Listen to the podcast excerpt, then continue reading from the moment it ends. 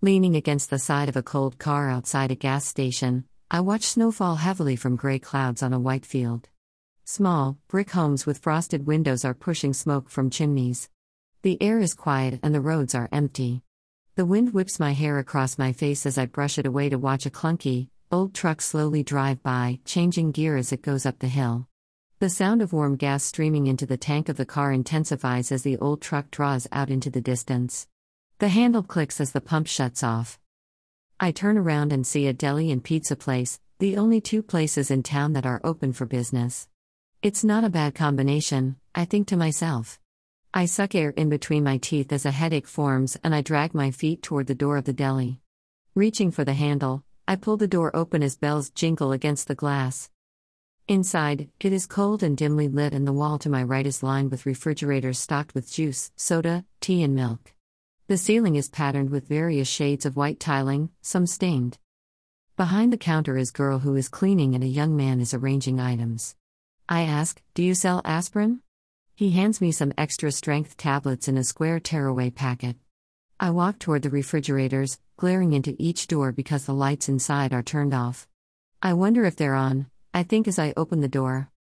I feel a cold coming over me as I walk to the meat counter with an unopened can of iced tea. Can I order something? I ask.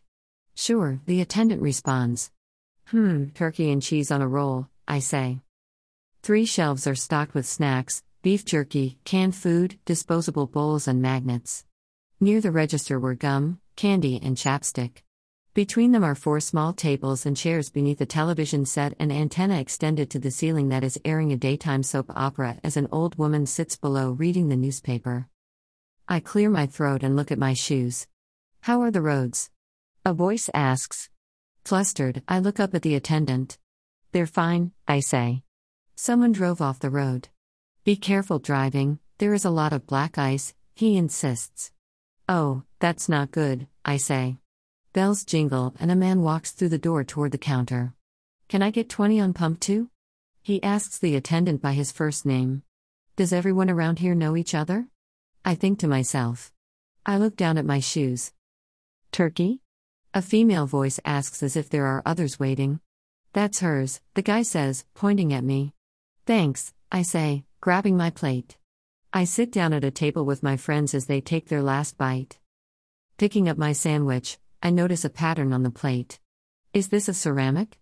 They give their customers real plates? I ask out loud. The old woman mumbles something unpleasant to herself as she hastily flips the page of her paper. I rip open the plastic packet beside my plate and swallow two white pills. I wonder if this were the place I would visit for my gas and lunch if I lived nearby and if the frustrated old woman, dining alone in a gas station, would be me one day. I wondered if the attendants knew her name or if she were a recluse and if they knew we were not from around here. I don't think I like it here, I say. Why? My friend asks as I think for a moment. It's a small town and people know each other, they know each other's names, I say. I'm used to it, doesn't bother me, he says. What do I do with my plate? I ask.